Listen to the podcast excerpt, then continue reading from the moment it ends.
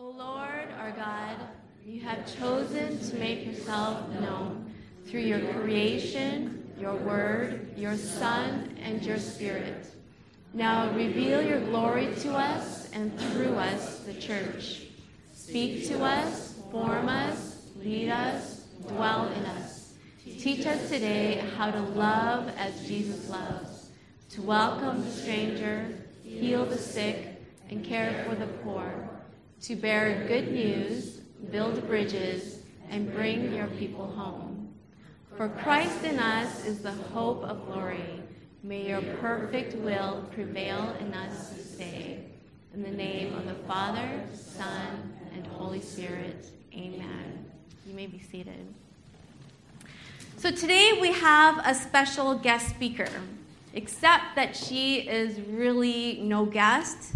Teddy Toyotomi, she has grown up. Oh, where did she go? There she is. she, she walked out on me. Plan B. No, I'm just kidding. Today we have a special guest. Teddy Toyotomi, she has grown up here at our church, and our church is literally family for her. Um, Carol, her mom, has been the church board secretary for the past 10 years. Her auntie Sandra, Sandra Wong, is the director of our preschool MPCS. And her grandparents, Betty and the late Frank Liu, uh, they were prominent leaders for decades and decades before Frank passed away. So last year, in September of 2016, most of us know that we sent Teddy on a little trip except it wasn't little. It was a six month training and serving in a mission um, in Australia and then Swaziland. Uh, we have sent her with our prayers, with our, we've invested our finances in her, um, and now she's back. She's back. I can't believe how fast those six months have gone by. Um, but it's been amazing to just catch up with Teddy and hear some of the stories uh, that she's experienced overseas and, um, and some of the amazing things the Lord's been teaching her. And so Teddy has agreed to share a little of those stories with us today. And so let's give Teddy a warm applause of welcome.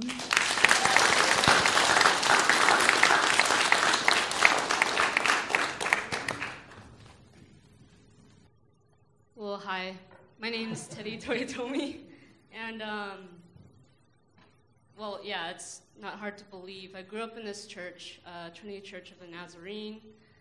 I've been in um, children's program. I've been in the summer school. I've been in the youth group. Um, I'm just going to give you a quick introduction of um, who I am and who I was.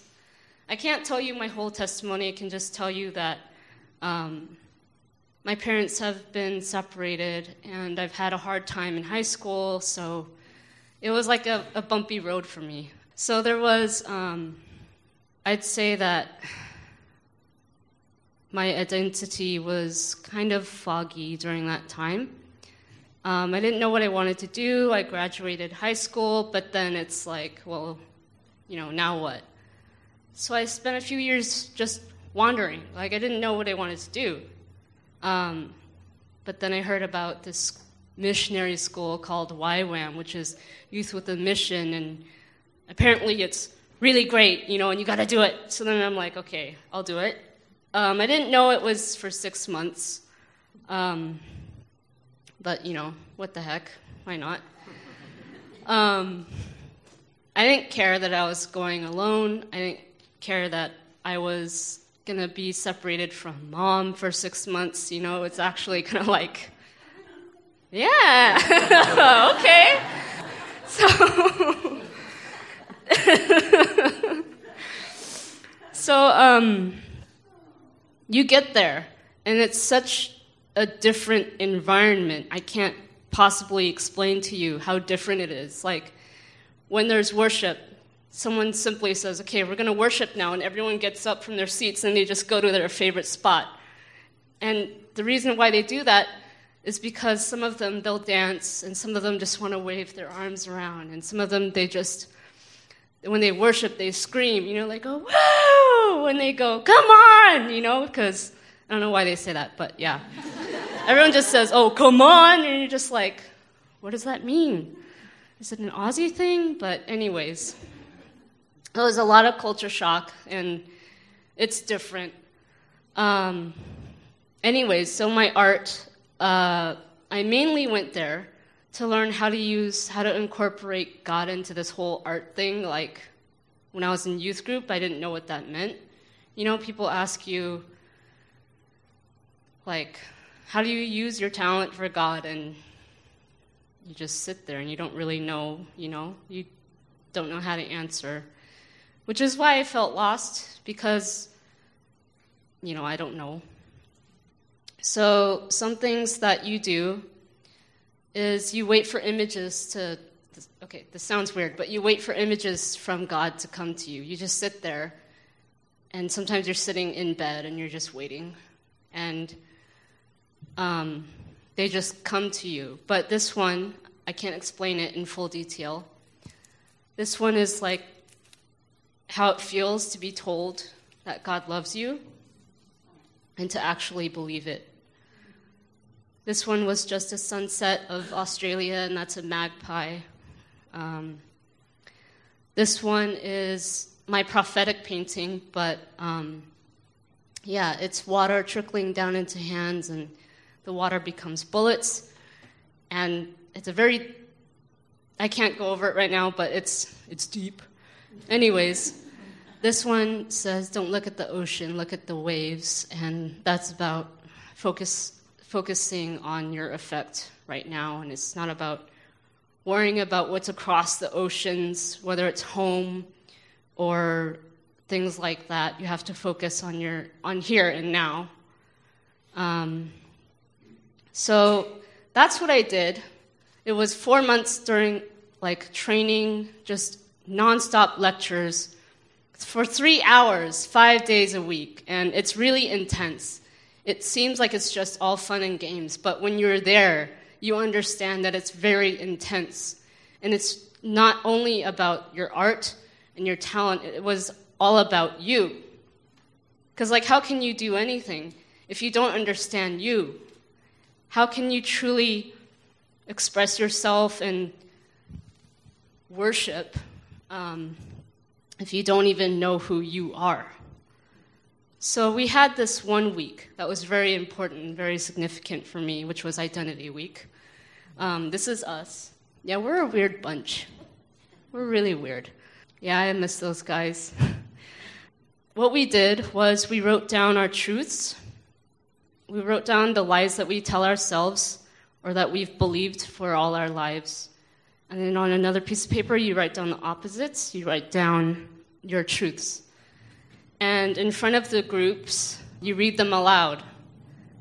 But one thing our teacher told us was writing them and saying them is not as important as believing them. And nobody can make you believe. You have to choose to believe.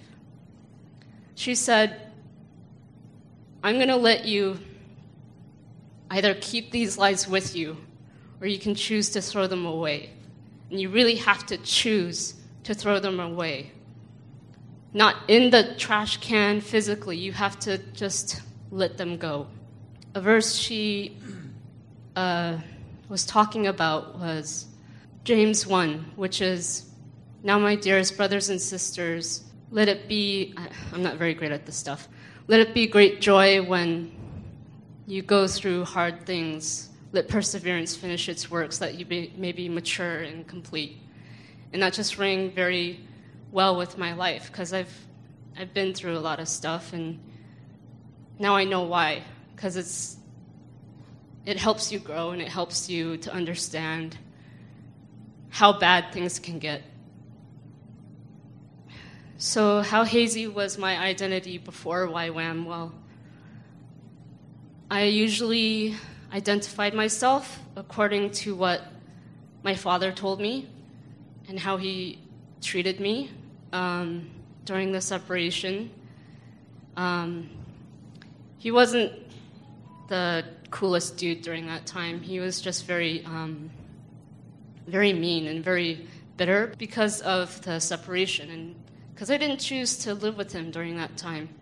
So I thought I was um, destined. I was a broken kid. I thought I'm a broken kid, and I'm always going to be a broken kid. And I thought that I am destined for a life of um, pain and uh, suffering. But during that time, um, in Identity Week, I talked about this stuff, Ugh. and um, and they were like, you know, Teddy, you can let that go. Thank you. you can let that go. They told me, um, yeah, you need to let that go. And I was like, you're right. How the training and my relationships have changed that completely was that I surrounded myself with people, good friends.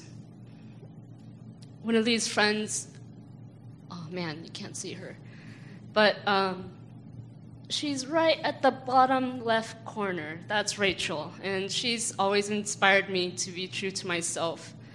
Um, and people, especially your one on ones, which are like your mentors, they constantly commend you in your strengths, but they don't like criticize you in your weaknesses. They simply teach you how to be a better person and how to be better and how to be more, how to do more for God, I guess. Um,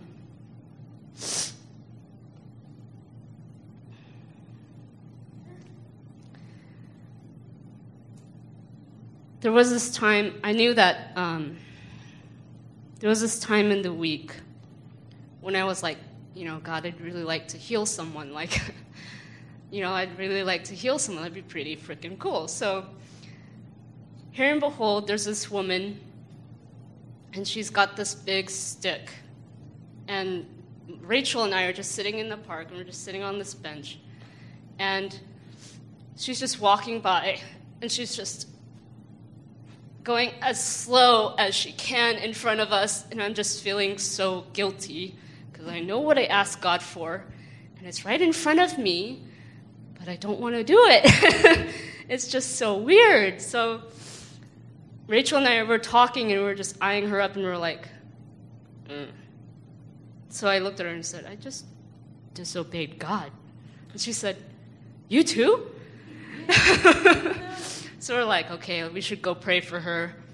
So we went and we prayed for her, and I'm like, all right, like, th- this may not work, you know? But it worked. Like, she was healed. And it's just like, you don't understand like why sometimes people are healed and why they're not but i think the more important lesson was that it was to believe um, it was to believe in yourself, and it was to believe in God and that He can make things happen through you. But mainly, it was to believe in myself and um, my power and my abilities. um,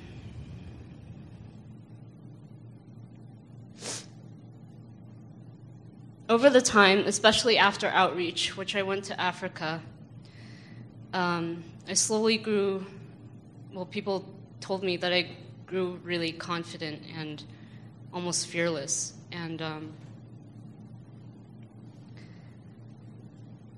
and I understood God's love and how to use this, and um, it was in a way to see others changed or to see them just inspired. Um, during DTS, um, during the training in Australia, I shared my story um, in front of a church, and I shared about the divorce and committing suicide and all that stuff. And then I remember um, I was walking out, and then these families would just randomly come up to me and they'd say, um, We can't thank you enough for sharing that. And I asked why. And he said, Because we're going through that too. And, um,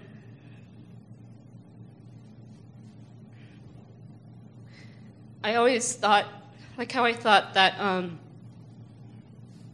I was meant to be a broken kid and all that stuff. And I thought my story is not going to change anything. It's not really, no one's really going to listen. But once that happened, I realized that we all go on our separate journeys for a reason. And mine was just to share that so that those kids understood and they'll understand what it feels like when, when, the, um, when the hard times come.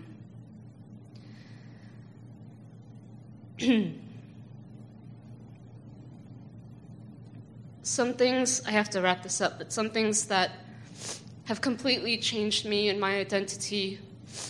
Um,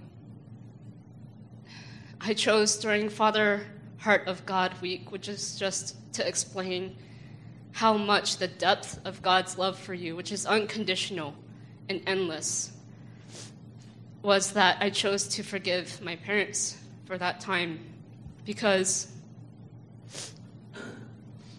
it was it just came to mind. Like I thought, you know, why do I always have to mention that? Why do I always have to mention the divorce? And this voice asked me a question, and it said, "Well, have you ever thought of forgiving them?"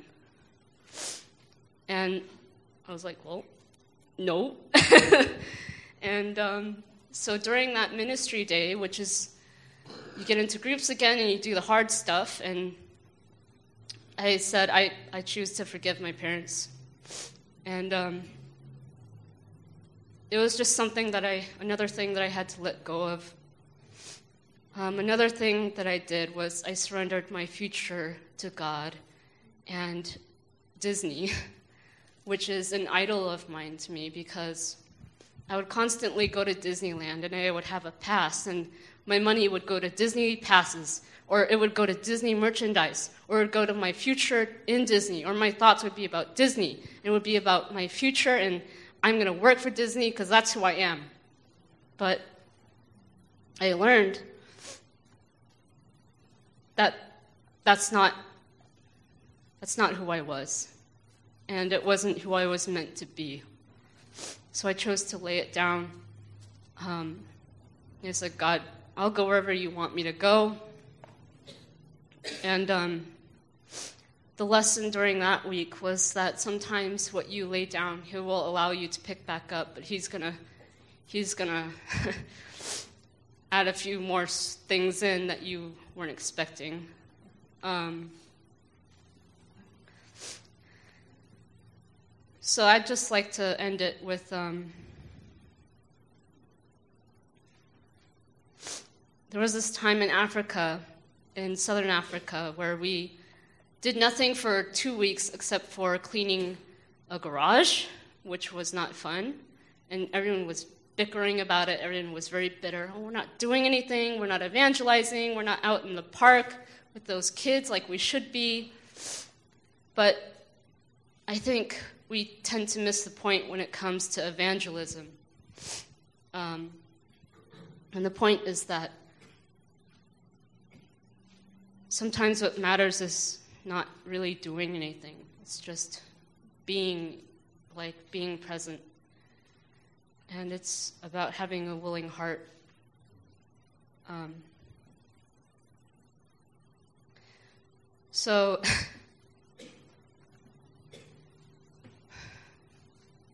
I wanted to finish with um, with these paintings. Is that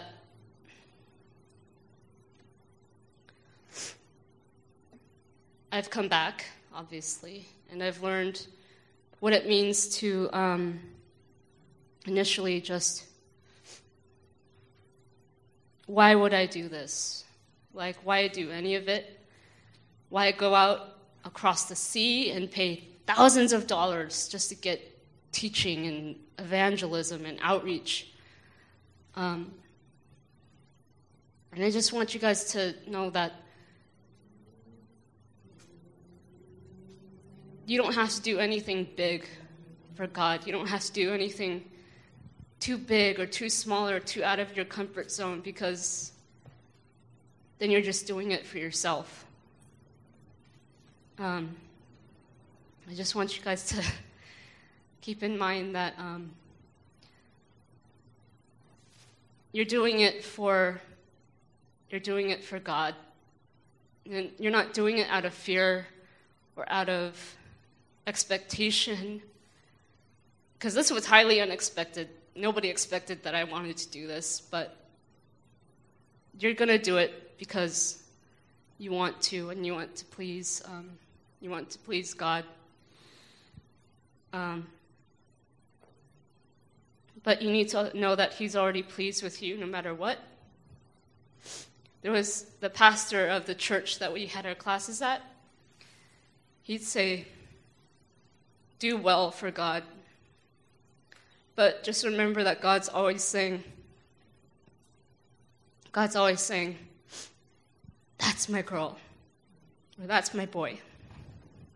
Thank you.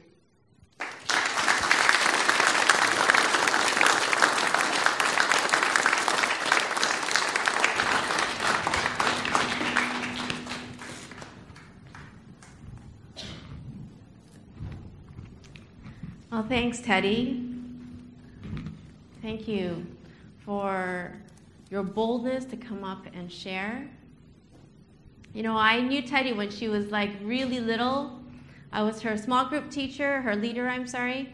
And, um, and I just remember saying to her, Teddy, when you're at school, every day try to say something, just one sentence to somebody you've never talked to before. You know, just to build the confidence. Um, and, and to see her up here and sharing the way that she did, it gives me a lot of joy. And I think it's one of um, the best things about being in ministry is watching God change people's lives. Right? Watching God change people's lives and seeing people reach their spiritual potential as they realize their identity in Christ, who they are in the eyes of Jesus. And my heart overflows with joy when I see this, when, the, when I see the Lord taking hold of people's lives and seeing them grow. And it actually makes me fall in love with Jesus more. When I see Teddy, I see Jesus moving. And I say, God, you are so awesome. You know, right now, we're in the middle of a sermon series called First Love, and I'm really, really excited about it because I feel like me, myself, I'm desperately in need of a dose of some Jesus love. Because I feel like during this last campaign, you know, I, I kind of sometimes lost sight of it, right? I was more about the campaign than I was about Jesus. And I, and I found myself, um, my time with the Lord, being a little limited because of the little margin I had in my life. And it reminds me of the words from Revelation 2, the passage that both Pastor Johnny and Pastor Albert kind of visited these last couple of weeks, um, where it's John, the author of Revelation, uh, sorry, Revelation, would tells us the, uh, about a church in Ephesus. And the, at the church of Ephesus, they were known for, do you recall, what were they known for? Their good deeds, right? Their good works, their perseverance, their hard work. But they were rebuked for forgetting their first love. They were reprimanded for being more about the mission than about the one who sent them on mission. So, Trinity Church, do we love Jesus? I mean, are we totally captivated, head over heels, madly in love with our Lord. And as Christians, is it okay to say that maybe, perhaps we're not? Is that okay? And if we're not madly in love with Jesus, how do we get there? How do we return to our first love? Now, there's one particular story in the Gospels that always leaves me overwhelmed with the love and grace of Jesus. And it's in the last chapter of John, it's in John 21.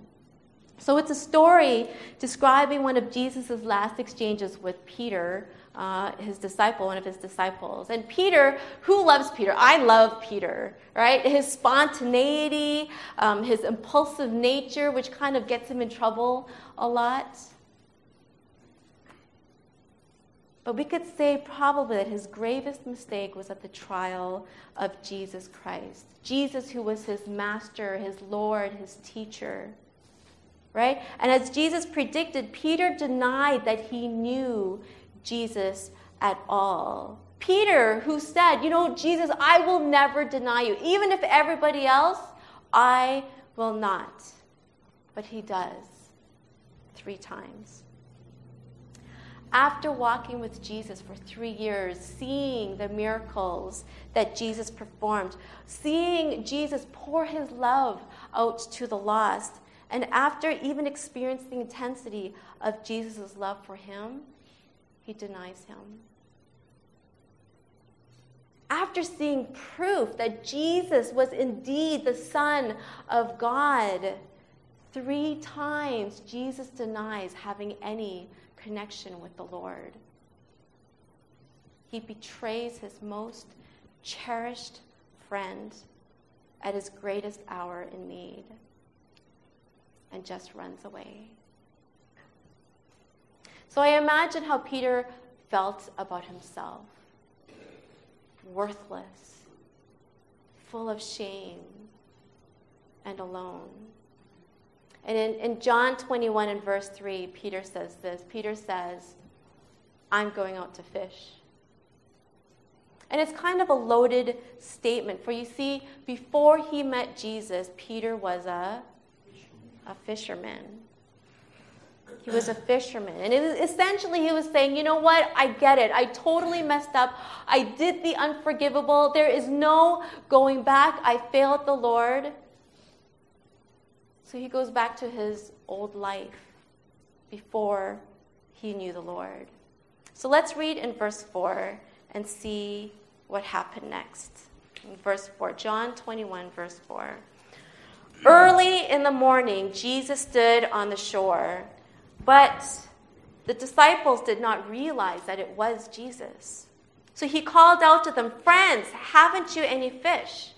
No, they answered. He said, Throw your net on the right side of the boat, and you will find some. And when they did, they were unable to haul the net in because of the large number of fish.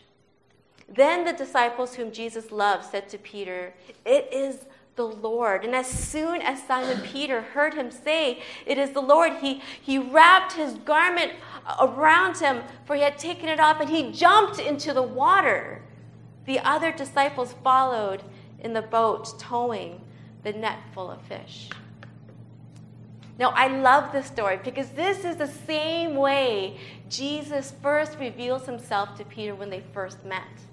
Right? In Luke 5, Jesus tells Peter to let down the nets again. Right? After a night without catching any fish. And then the abundance of fish caught at the command of the Lord makes Peter drop to his knees and call Jesus Lord. So, why does the Lord use such similar circumstances to reveal himself to Peter after his death and resurrection? You know, I'd imagine there was many reasons Jesus did this, but maybe one of the reasons was to show Peter that Jesus did not define their relationship by this one incident of betrayal. Rather, it was an ongoing and dynamic relationship that started when Peter first realized that Jesus was Lord in that boat three years ago. And now, being able to withstand even the worst kind of betrayal when again Peter was reminded by an abundance of fish caught in the nets that Jesus is indeed Lord kind of reminds me of, you know, when Albert and I first met. Most of you know we met on the internet. And I was living in Korea and he was in Taiwan. And we first met uh, at the airport in Taiwan. You know, and, and so we, he, he had no idea what I looked like. He sent me some of his pop star pictures. It's really like pretentious, you know.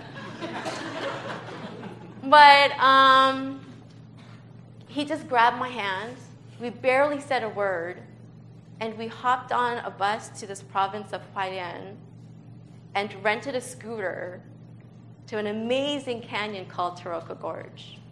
I trusted nearly stranger, right? Hanging on to him, going up this gorge up to a canyon. On the top of the canyon, there's this beautiful garden, and that is where Albert and I had our first face to face deep conversation.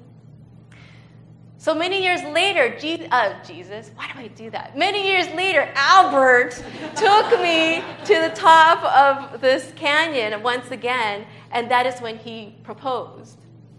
Well, actually, he proposed the second time. That's a different story, different time. But, anyways, my point is, is that as we sat there, we kind of looked back and, and saw all the ways that the Lord was working in our lives. We, we reminisced all our memories, um, reflecting back to everything that had transpired since the first time we were there.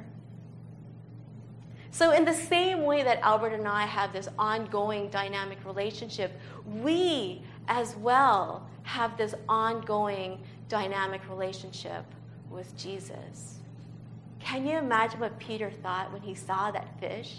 I remember the first time, the first time Jesus did this, and everything that had transpired three years afterwards. You know, many people have spoken to me about their moral failings or how they don't measure up to the standards of the Lord. And perhaps some of you are in that place right now where you feel like gee, uh, the Lord has just washed his hands of you, right? That, that he doesn't approve of some of your life choices, that you have failed him. But you know, our Lord, he does not write off people right? In Psalms 139, 13 to 14, the Lord reminds us that each of us is wonderfully, fearfully, marvelously created. And that he knitted us in his mother in our mother's womb. See, our relationship with the Lord started even before we were aware of our own existence. And when we mess up, you know, he just draws us nearer right? And we see how he does this with Peter in verse 10. You know, Jesus says, Bring some of the fish you have caught. And then he invites Peter to come and have breakfast by the fire. Peter, the friend who betrayed him, Jesus invites him in. And so, no matter what we've done or who we are, where we've been, Jesus invites in us in as well.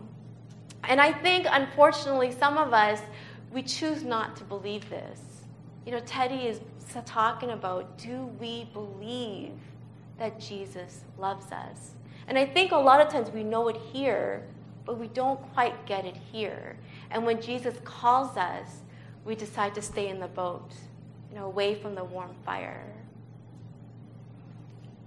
Peter, however, believes that the, Lord, that the love of Jesus is greater than his own shortcomings. And you see this when he jumps out of the boat with zeal and enthusiasm, when he plops down beside him by the fire. And as he's eating breakfast, he tastes the sweet taste of the grace of God and his capacity to forgive. You know, it's part of the Christian package, right? That we believe that our identity in Christ overrides all of our inadequacies, our mistakes, our shortcomings, that the cross is bigger than any of our sins. And Peter seems to understand this. Instead of shying away, thinking about what he has done, he just runs out to meet him and boldly eats the food that the Lord offers. And the conversation that ensues, this conversation that's filled with so much grace and love, it's enough to bring me to tears every time I read it. Let's read from verse 15. This is John 21, verse 15. When they had finished eating, Jesus said to Simon Peter, Simon, son of John, do you love me more than these? Yes, Lord, he said, You know that I love you. And Jesus says, Feed my lambs. And again, Jesus said, Simon, son of John, do you love me? He answered, Yes, Lord, you know that I love you. And Jesus said, Take care of my sheep. The third time he said to him, Simon, son of John, do you love me? Peter was hurt because Jesus asked him the third time, Do you love me? And he said, Lord, you know all things. You know that I love you. And Jesus said, Feed my sheep. Now, to fully understand this passage, we need to go back to the original Greek. And a lot of you have heard this before, but I think it's so worth hearing it again. So, in the Greek language, the word that we use for love, there are multiple meanings. Okay, there are multiple meanings. We have the first meaning, agape, meaning unconditional, right? The unconditional love that is fully encompassing a consuming passion kind of love. And the second ver- meaning of love, we have phileo, meaning affection, the kind of love that comes from a fondness we feel because of someone's qualities and kindness. Like Philadelphia. What does Philadelphia mean again? It's the city of brotherly love, right? It's affection, brotherly love, sisterly love, right? Storge. Storge is a natural love we feel towards our family members, a baby, our parents, even our pet dog, right? Storge. And then we have eros. It's an erotic love of passion, a love based on body chemistry. So we have these different meanings of love, right? And in our conversation that we find in this passage, when Jesus asks Peter, Do you love me? He is saying, Do you agape me? Do you love me unconditionally, Peter, with a love that is fully encompassing, passionately consuming with your whole being, Peter. Do you love me? And so Peter responds, Yes, Lord, you know that I phileo you. Meaning, yes, I feel a deep sense of affection and fondness for you. I phileo you. Peter changes the word from agape to phileo. Yet, even at his response, Jesus says to Peter, Feed my lambs, right? Meaning, give spiritual nourishment to my people, feed them the word of God. So Jesus asks Peter a second time, Do you agape me? And Peter says, You know I phileo you, Jesus. And he says, Tend my sheep. The third time, Jesus is now the one to change the word. He asks Peter, Do you phileo me? And Peter responds with such deep grief and pain. He says, Lord, you know all things. You know that I phileo you.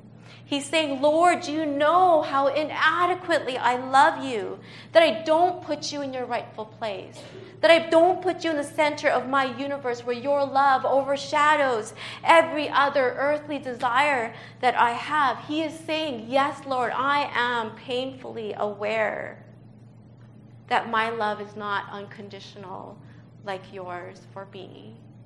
That fear insecurities, or even mere distraction can pull my love away from you. Peter's love is insufficient. Our love is insufficient. But the love of the Lord is more than sufficient. Praise God. Right? How gracious is our Lord meeting Peter where he's at. Peter, do you phileo me? He understands. He's not demanding. How come you don't agape me? He says, Peter, do you phileo me? Knowing full well that one day Peter's love will mature to a level that Peter could hardly even expect or hope for himself. And how do we know this? In the, in the next verse, the Lord says this Very truly, I tell you, when you were younger, you dressed yourself and went where you wanted. But when you are old, you will stretch out your hands, and someone else will dress you and lead you where you do not want to go. And Jesus said this to indicate the kind of death by which Peter would glorify God. Then he said to him, Follow me.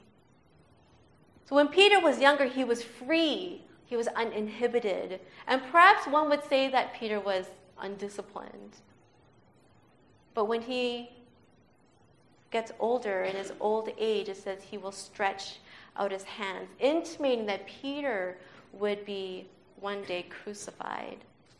That someone else will dress him, meaning with chains and a cross upon his back, and led to a place where he did not want to go, a place of suffering and humility. And indeed, we do find out that Peter is martyred for his death.